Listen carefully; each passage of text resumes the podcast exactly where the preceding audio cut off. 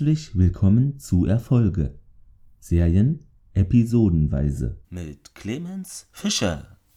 Ja, schön, dass ihr wieder hier hineinhört in diesen kleinen Nischen-Podcast. Noch, vielleicht ändert sich das ja auch mal. Vielleicht kennt ihr mich auch von dem Podcast Sternentor, wo Thomas und ich über Stargate sprechen. Falls nicht, hört ihn euch doch gerne einmal an. Und wenn doch, macht es auch. Okay. Das macht keinen Sinn, aber ich hoffe, ihr wisst, wie es gemeint ist. Legen wir los. Feedback gab es diesmal nicht, ist aber auch nicht schlimm. Die heutige Band of Brothers Folge ist die vierte Folge von Staffel 1. Es gibt ja nur diese Staffel auf Deutsch, die neuen, im Original Replacements. In der Regie heute habt ihr bestimmt auch schon mal gehört den Namen David Nutter. 15 mal Akte X, daher könntet ihr ihn kennen. Und natürlich aus der tollen Serie Dark Angel, die habe ich hier ja auch schon besprochen.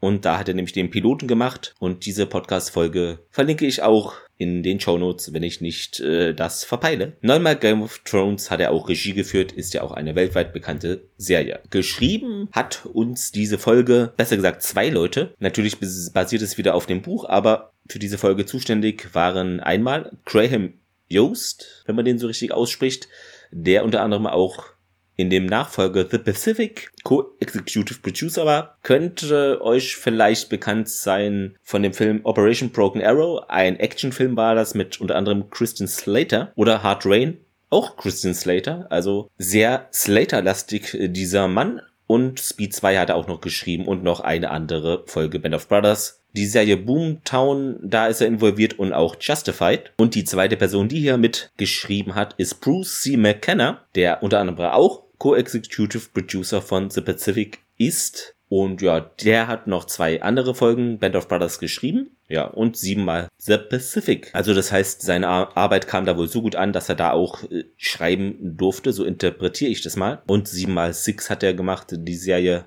Ja, und das war es auch schon soweit. Er hat dann nicht so viel geschrieben. Die Originalausstrahlung am 23.09.2001 in den USA, ein Sonntag, zu uns rüber schwappte die Folge am 8.4.2005, ein Freitag. Zur Zusammenfassung, ihr kennt es. Die Operation Market Garden soll die Alliierten schnell nach Deutschland bringen, so dass der Krieg bis Weihnachten beendet wird oder werden kann. Die Absprünge klappen diesmal auch, also in der Normandie, das ging ja in die Hose, das hat ja nicht so geklappt mit den Absprüngen. Hier klappt es und die Soldaten der Easy Company werden bei ihrem Einmarsch in Eindhoven auch überschwänglich von den Bewohnern empfangen. Dies ändert sich, als die eben Richtung der Stadt Neunen ziehen, enorm. Die Alliierten treffen auf massiven Widerstand, eine massive Verteidigung und da prallen sie überraschend ab an den Deutschen. Das sollen ja nur alte Männer wohl laut Aufklärung sein und fast Kinder. Ne? Da hat man sich wohl etwas in Anführungszeichen blenden lassen und die werden dann auch sogleich da zurückgedrängt. Ja, und Bull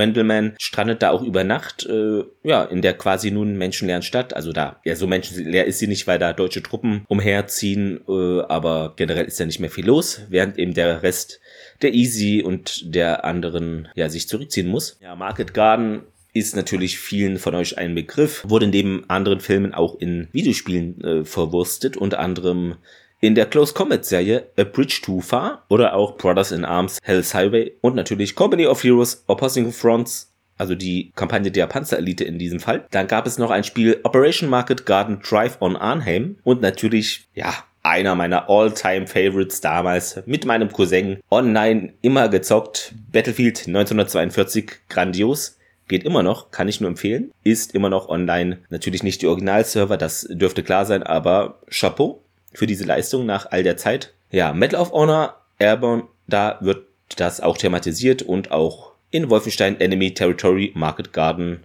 da gab es eine Custom Map. Zu der Operation Market Garden nochmal selber, das war eben der Deckname für eine Luftbodenoperation der Alliierten im Zweiten Weltkrieg, fand zwischen dem 17. und 27. September 44 in den niederländischen Provinzen Nordbrabant und Gelderland statt, im geringen Umfang auch am Niederrhein in Deutschland und hatte eben das Ziel, den deutschen Westwall zu umgehen und den britischen und amerikanischen Truppen einen raschen Vorstoß ins Deutsche Reich zu ermöglichen. Das dazu, genau, da gab es äh, den Korridor von Eindhoven bis Arnhem. Ja, und der Ausgang der Schlacht war ein deutscher Sieg und der Rückzug der Alliierten. Die Konfliktparteien, natürlich das Deutsche Reich und auf der Gegenseite das Vereinigte Königreich, Kanada, die USA, die polnische Exilregierung und die Niederlande. Wobei ich jetzt gar nicht weiß, ob die Niederlande da reguläre Truppen hatte, wahrscheinlich Partisanenkämpfer und sowas in der Richtung.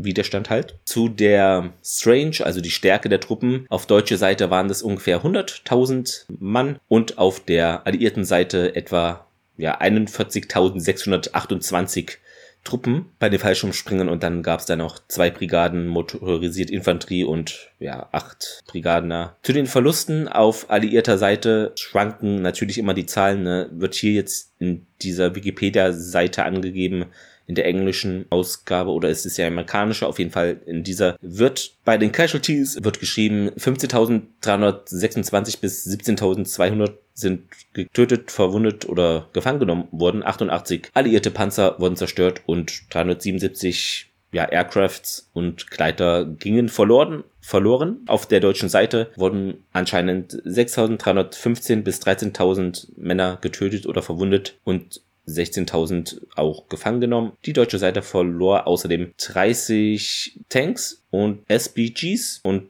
verlor auch, also damals hatte die deutsche Seite noch Flugzeuge, war ja später nicht mehr so der Fall. Sie verloren 159 Flugzeuge. Genau, das nochmal zu den trockenen Fakten. Ja, und da wären wir nun auch schon bei der Trivia. Der holländische Mann, der an dem Tisch, an dem Talbot eine junge Frau küsst, da eine Fahne schwenkt, ist der echte Edward Babe Heffron, hat da einen Cameo-Auftritt sehr gut. Und während der Befreiung von Eindhoven sind Winters und Welch kurz zu sehen, wie sie ihren Hemdkragen so nach außen drehen und der Compton fragt die dann, hä, warum wird das gemacht? Und der Welch antwortet eben wegen der Scharfschützen, worauf Compton seinen Kragen ebenfalls umstellt. Also die verbergen damit ihre Rangabzeichen, damit eben deutsche Scharfschützen sie nicht als Offiziere identifizieren und die sind natürlich erstes Angriffsziel auch, weil die eben da die Kommandostruktur aufrechterhalten. Wenn da viele von weg sind, bricht ja meistens äh, auch eher ein Chaos aus. Der Jagdpanther, der in der Schlacht von Neunen zu sehen war, ist eigentlich ein russischer T-55 und der wurde eben mit Brettern oder ja so Platten umgestaltet, dass er eben wie ein Jagdpanzer aussieht, fand ich auch sehr gelungen. Echte Jagdpanzer wurden in der Serie nie verwendet, die meisten sind eben im Zweiten Weltkrieg zerstört worden. Eine Handvoll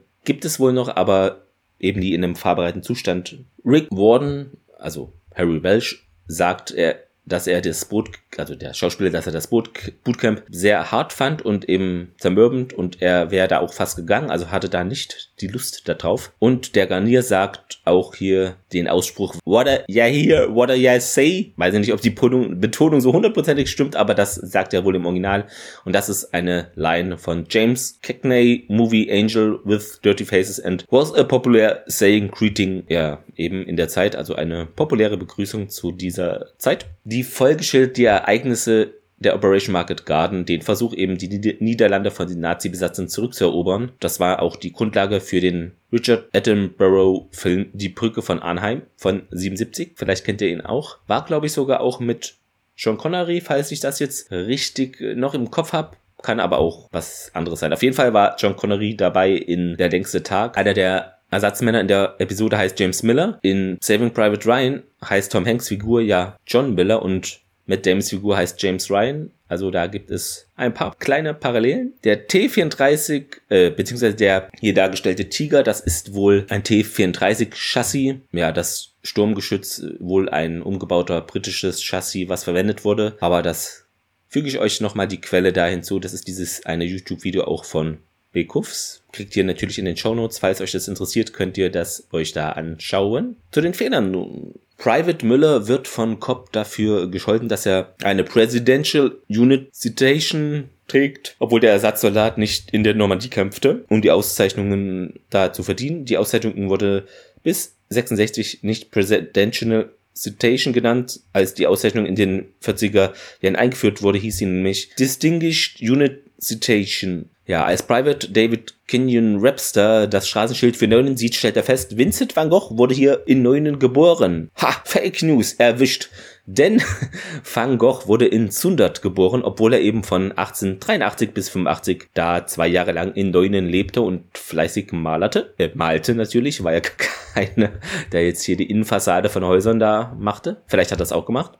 Keine Ahnung. Ja, die Alliierten werfen eine Rakete auf das holländische Restaurant, die ein riesiges Loch dann natürlich hinterlässt. Trotzdem werden sie zum Rückzug dann gezwungen und danach sehen wir eben die siegreichen Deutschen vor diesem Restaurant und oh Wunder, es hat keine Beschädigung mehr. Also wurde ganz schnell aufgebaut innerhalb von einer halben Stunde oder so. Anders lässt sich das hier nicht erklären. Auf dem Rückzug nach der Schlacht in Holland wird Lieutenant Nixon von einer Scharfschützenkugel da getroffen, also in den Helm, während dies im tatsächlichen Krieg geschah, als die Kompanie eben ein Feld überquerte und ein Maschinengewehr das Feuer öffnete. Das geschah also so wirklich, aber eben etwas anders als hier dargestellt, aber in groben Zügen entspricht das so der Wahrheit. Offiziere, die einer Landungseinheit zugeteilt und qualifiziert waren, trugen ihren Rang auf der linken Seite ihrer Garnisonsmütze und den Kleiderpatch auf der rechten Seite. Unteroffiziere und Unteroffiziersanwärter trugen das Segelflugzeugabzeichen auf der linken Seite. In Band of Brothers trugen alle das Segelflugabzeichen auf der rechten Seite eine kleine Ungenauigkeit hier. Und der letzte Fehler hier. Buck Compton und Babe Heffron spielen eine Party Dart und das Spiel wird dann beendet und Babe sagt, dass er eben, ja, eine doppelte 7 braucht. Er wirft und gewinnt scheinbar das Spiel, aber der Pfeil trifft die Triple 7, also die dreifache, statt äh, der doppelten und das bedeutet, dass er eigentlich noch nicht äh, gewonnen hat. Ja. Zum Zitat der Woche nun. Ja, Randleman, also Bull sagt, hey Coop, du hast doch auch nicht in der Normandie gekämpft, als der eben den einen neuen anmacht wegen diesem Rangabzeichen was ich auch eben schon erwähnt habe. Fand ich ganz witzig, ne, weil der eine spielt sich auf und dann kriegt er mal hier die Wahrheit auf den Tisch, äh, dass er da auch nicht war und da mal gefälligst nicht so eine hohe Welle machen soll. Und nun wären wir auch wieder zum Fazit angelangt. Ihr kennt es ja mittlerweile, geht ratzfatz. Erstmal zu den besonders merken, bemerkenswerten Sachen, genau. Also, die Operation Market Garden fand unter britischem Kommando statt.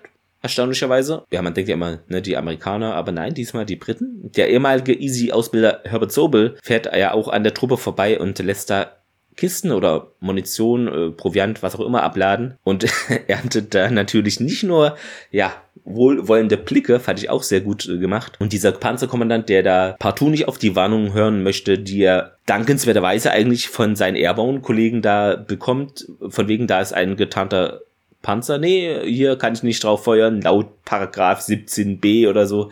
Völlig Banane. Also das ist, weiß ich nicht, ob das wirklich so ist, äh, dass man dann einfach dann nach vorne fährt und sich abschießen lässt. Macht null Sinn, aber gut, vielleicht war das wirklich teilweise so, dass die dann irgendwie nicht feuern durften, wobei ich es komisch finde. Ich meine, hey, wer zuerst schießt, ne, der überlebt wahrscheinlich eher, als dass man sich da eben von einem getarnten Panzer einfach abschießen lässt, aber okay. Ja, Bull versteckt sich, äh, hat da einiges zu kämpfen und durchzustehen. War da ein bisschen so Einzelschicksalmäßig, fand ich auch interessant, weil sonst hat man ja eher immer so die Easy Company als Gruppe, als solche oder eine Teilgruppe vor sich, die thematisiert wird. Hier wurde eben sein Einzelschicksal, ja, mehr, hat mehr Tragweite bekommen. Ja, und Endhofen, ja, da war es ja erst so der überschwängliche Empfang, ne, weil da keine Deutschen waren und die wurden da wie Helden empfangen und dann, aber der Kontrast, den dann zu sehen am Ende, wie Endhofen bombardiert wird von den Deutschen, da ist nichts mehr Überschwängliches dran. Es ist das komplette Gegenteil. Also diesen Gegensatz vom Anfang der Episode zum Ende hin, das fand ich sehr gut dargestellt und gelungen und war ja dann wahrscheinlich auch so. Und die Easy Company, ja, erlebt eine Achterbahnfahrt, welche auch gut umgesetzt wurde und auch genauso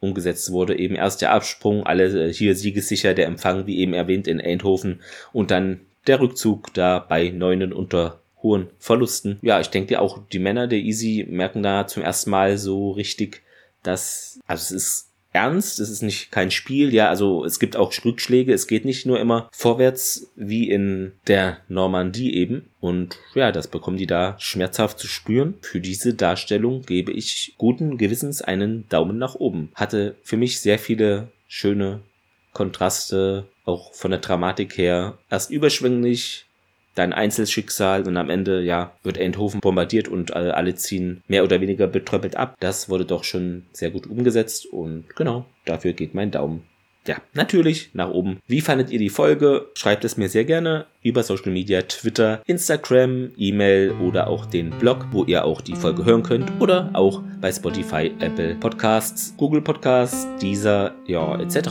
Falls ihr mitmachen wollt, könnt ihr mich gerne auch anschreiben. Dann sind wir soweit durch. Ich wünsche euch noch einen schönen Tag oder auch Nacht, wann immer ihr dies eben hört. Und dann würde ich sagen, hört gerne auch beim nächsten Mal wieder hier hinein und macht es gut. Bis dann. Ciao, ciao.